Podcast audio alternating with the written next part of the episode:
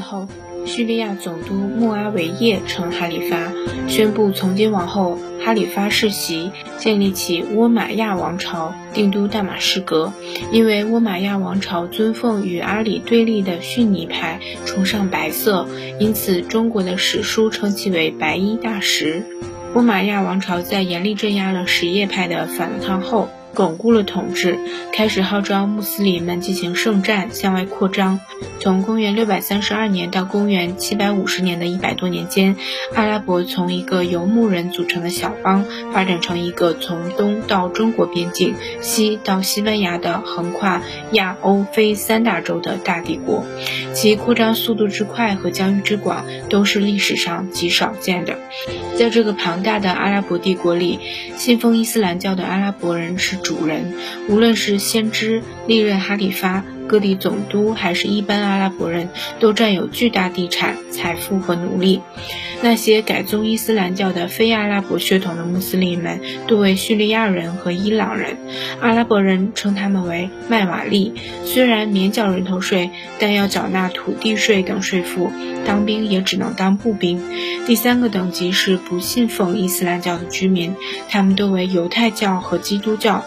被称为迪米人，不仅要缴纳人头税和土地税等各种税赋，还不能任公职。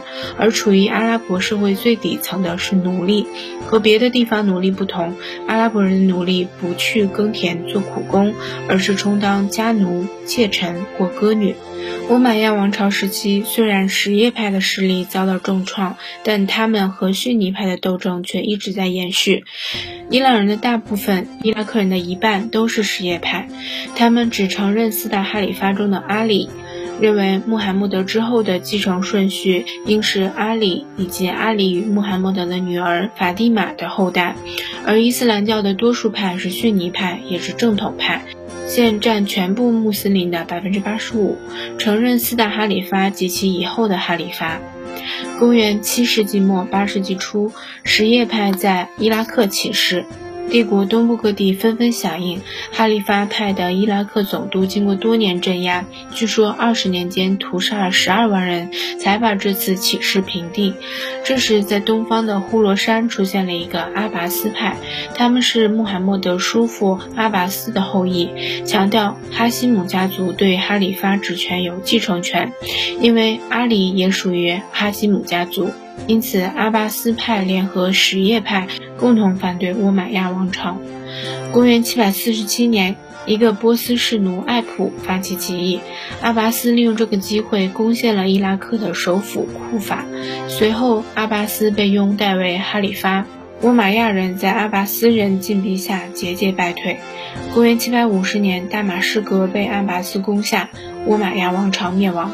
穆康纳起义就是中亚和中地区爆发的反对阿拔斯王朝和当地大封建主的农民起义，其起义领袖为哈希姆伊本哈金，因其经常用绿布蒙面，据说这是因凡人不能直视他脸上的圣光，所以当时称穆盖奈尔。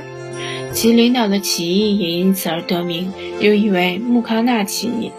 哈希姆生于波斯呼罗珊首府目录附近，原为漂布工人。公元747年，他参加了艾布穆斯林领导的起义，并担任书记。公元756年，他又参加了呼罗珊辛德巴德领导的起义，被捕后监禁于巴格达，长达十五年。后来，阿希姆从监狱逃出来，来到阿姆河和希尔河之间的河中地区，以胡拉米派教义为号召，宣传和组织起义。他宣布，艾布穆斯林死后，他便是神的化身，其使命是铲除一切暴虐和压迫，平分土地，实现人间平等正义。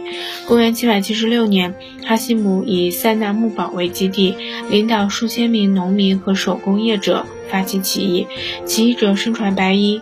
扯白旗为止，以示与黑衣黑旗的阿拔斯王朝对抗，故又称为白衣人起义。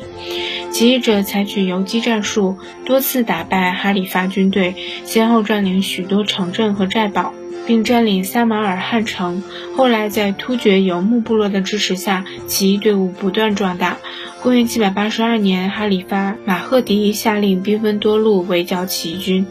各地封建主也纷纷组织武装配合王朝军队作战。公元七百八十三年，哈里发军队攻破起义军据守的塞纳木堡，哈希姆服毒自杀，起义军均遭残杀。至此，起义以失败落幕。